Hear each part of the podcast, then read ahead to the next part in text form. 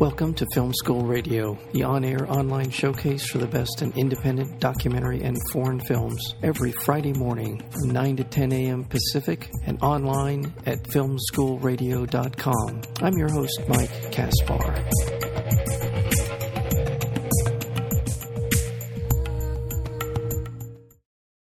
A suitable girl follows three young women in India struggling to maintain their identities and follow their dreams and amid it, intense pressure to get married, documenting the arranged marriage and matchmaking process in verite over a four year period. The film examines the women's complex relationships with family, with marriage, and with culture. And the film is called A Suitable Girl, and we are joined today by the co directors of the film, and that would be Sarita Khurana and uh, Smriti uh, Mundhra. Uh, uh, welcome to film school. Thank you. Thank you. All right. All right. Well, um, obviously, this film was uh, dependent upon some a remarkable level of uh, confidence from your subjects. Uh, the uh, level of intimacy is remarkable in the film.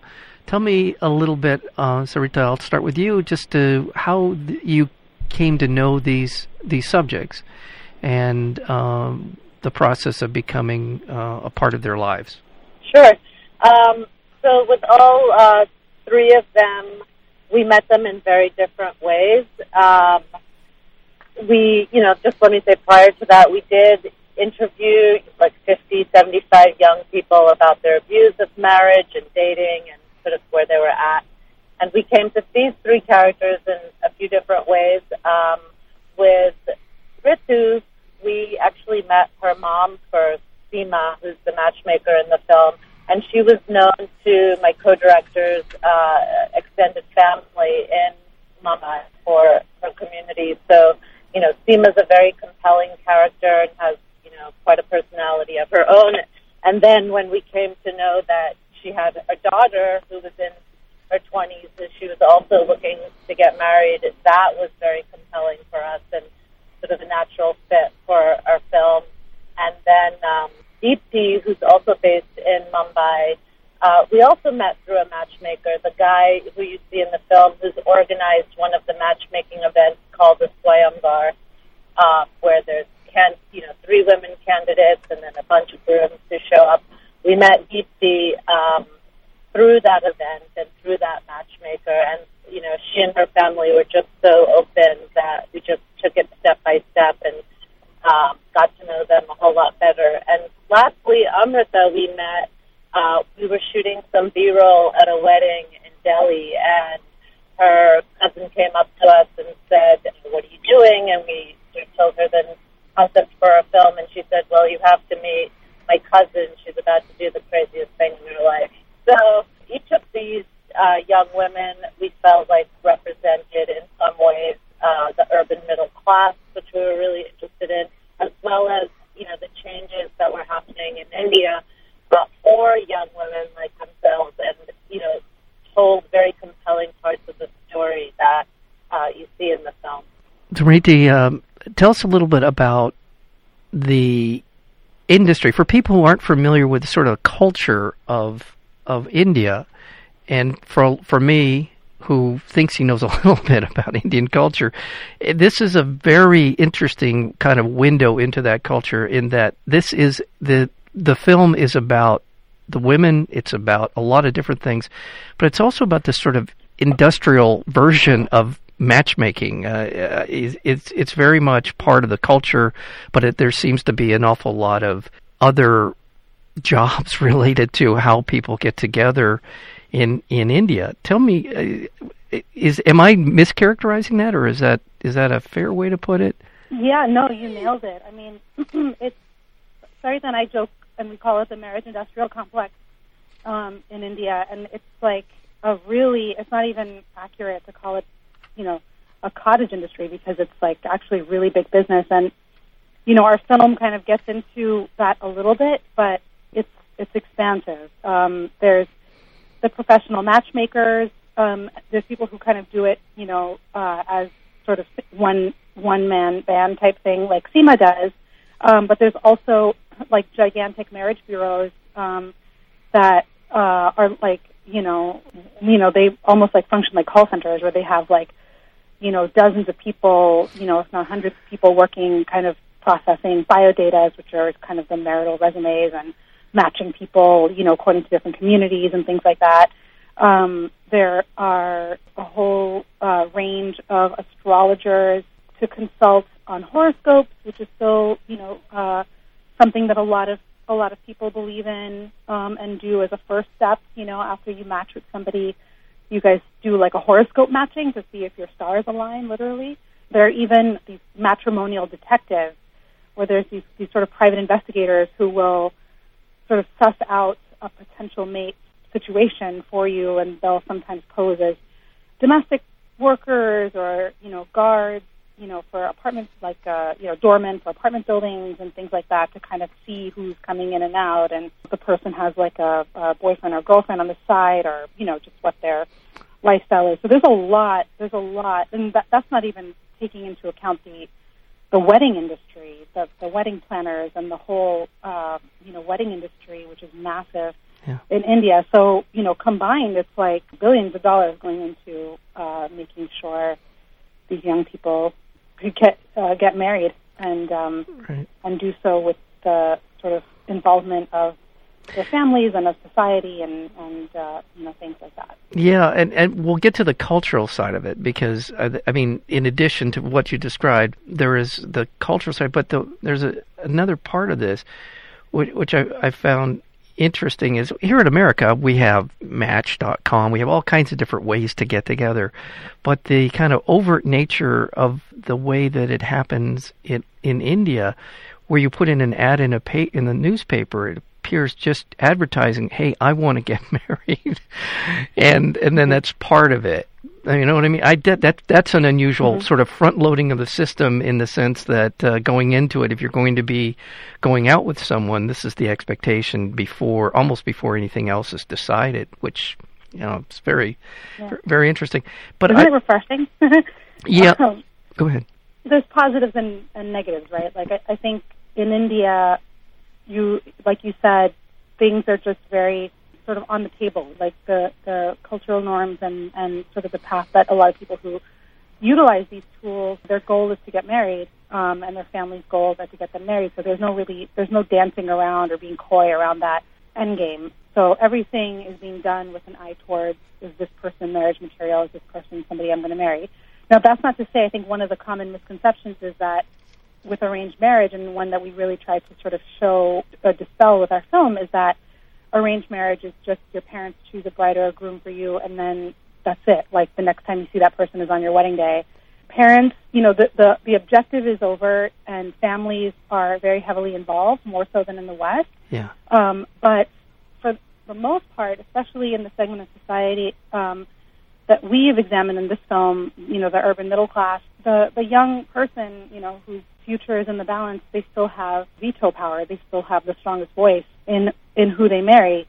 Sometimes you get to the engagement quickly, so you you know you meet a lot of people for the purpose of marriage, and you you meet you find somebody that clicks on a number of uh, levels, and then you get engaged probably much more quickly than you would in the U.S. But then you might have like a long period of you know they call it a courtship period in India. So that's really when you date, right? That's like when you you know, are kind of sanctioned to, to sort of spend time with that person, go out alone and go on dates and get to know them and, you know, do all of that. And that period could last a year, up to a year, I would say is pretty common. You know, beyond that is, is less common, but it's possible. It's not like there's no getting to know anyone, you know, before you say the, say the vows and, and get married. It's just sort of done, like you said, front loaded with this is the expectation. I'm not going to waste my time on you unless I know that you know this is leading towards marriage, mm. um, and then you know you take the time to get to know each other.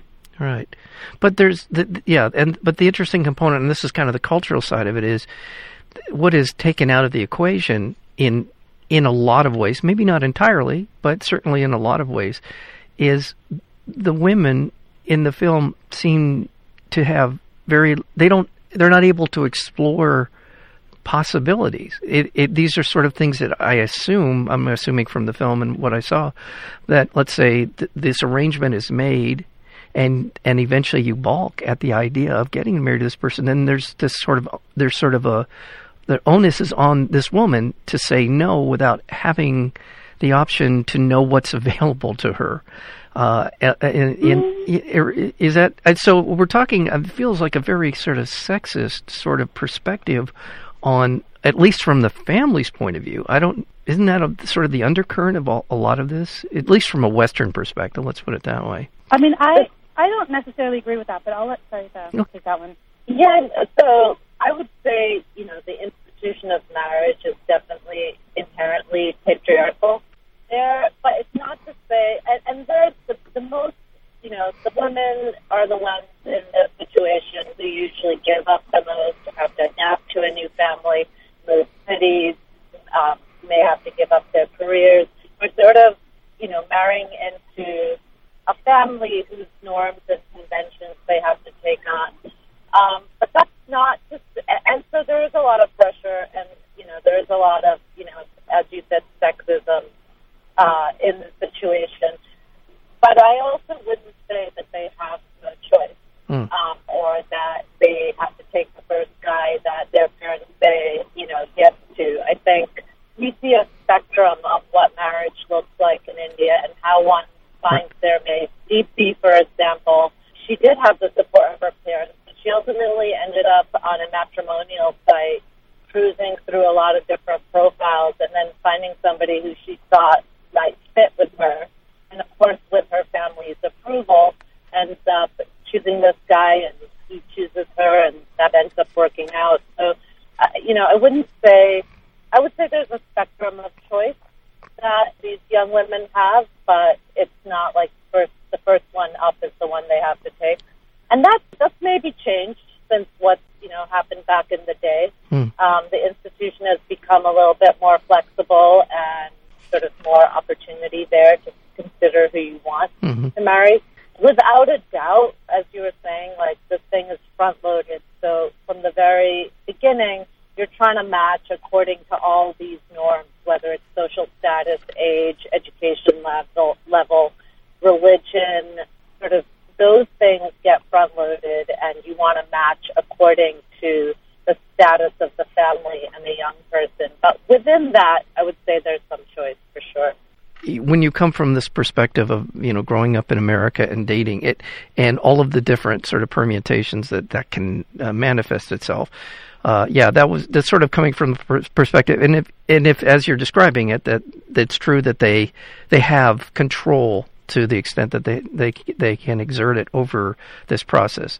Uh, but it certainly feels like there is an it, there is a cultural expectation involved here, which I, I think that that's or absolutely yeah yeah yes. there's definitely a strong cultural expectation that they get married, and you know honestly that's one of the things that we're looking at. Yeah, it's it's, it's much harder to not be married in this society, right? It's, it's much harder to remain single and sort of have a social life at a certain point. If you don't get married, it's very much expected. Right, right. And it's interesting, you know, when you think about choice, I think, you know, you're right to an extent that the sort of uh, limitations are a little bit more kind of clear and on the table uh, when it in this system, in the Indian system.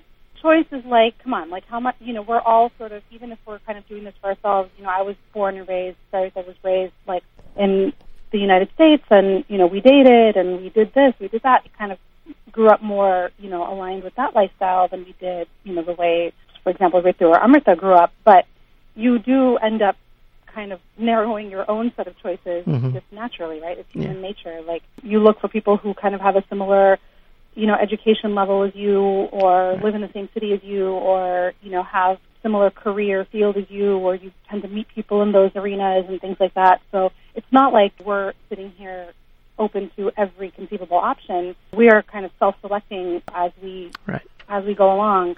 And you know, even when you think about your, you know, you mentioned like online dating and Match.com and you know all this stuff. You're you're you are already like very physically checking off boxes of like I want someone who lives like in this area, who's from yeah. this age to this age, you know, who has this education level, this kind of background, whatever it is.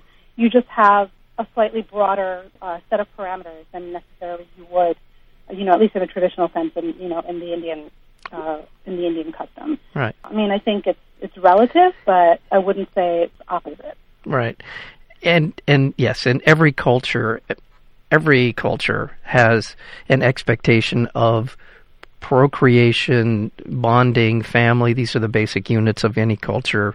We do we come at it from different perspectives. That's that is for sure. And mm-hmm. obviously, uh, and I guess the other element I would throw into what you're you're discussing in in that regard, and that is the families, at least it depicted in the film, certainly have the best of interest. They have the best interest at heart for their daughters. So there's an extra layer, I guess, of, and it can be good and not good, but there's an extra layer of sort of the screening process, which, of course, at the end of the day, we all take our, our girlfriends, our boyfriends, whatever, to meet our families. so mm-hmm. it's it's just yeah, it's just a really interesting. Well, I'm going to get back to the film and the, the characters because in the film, um, Rita uh, Deepti uh, and Ritu, they are all fascinating. The fact that you're able to catch up with them prior to them being engaged, you get to a back an insight into their lives, which really rounds out the film. It really gives it a, a resonance because you're invested in them by the end of this journey that we take on, in the film a, a, a, suitable girl we we feel a real affection and it's hard not to it, they're all in their own ways are very appealing personalities. Uh, although I will say that uh, Deepti, because of her sort of her journey, I think I was more most emotionally invested in seeing how it was going to happen for her, and uh, she's a very compelling character in the film. Meeting all of these women, it must have you must have felt like you you you had you had the people that you felt like were really going to make the film special.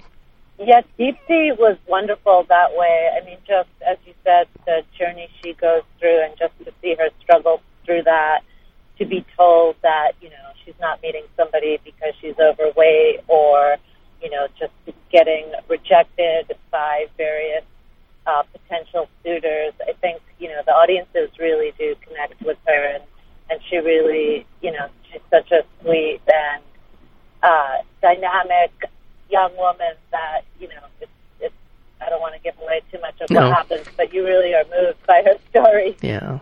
By what she goes through. Yeah. Well, the film it's, is a wonderful film. It's called A Suitable Girl. As I said, it won the Albert Maysles Best Documentary Director Award at Tribeca, and very honored, and privileged to have with us today. Uh, thank you for your time, uh, Sarita Khurana and Smriti um, Mundhra. Thank you so much for your time to, today here on Film School. Thank you. Thank you, Mike. All right, take care. great talking to you.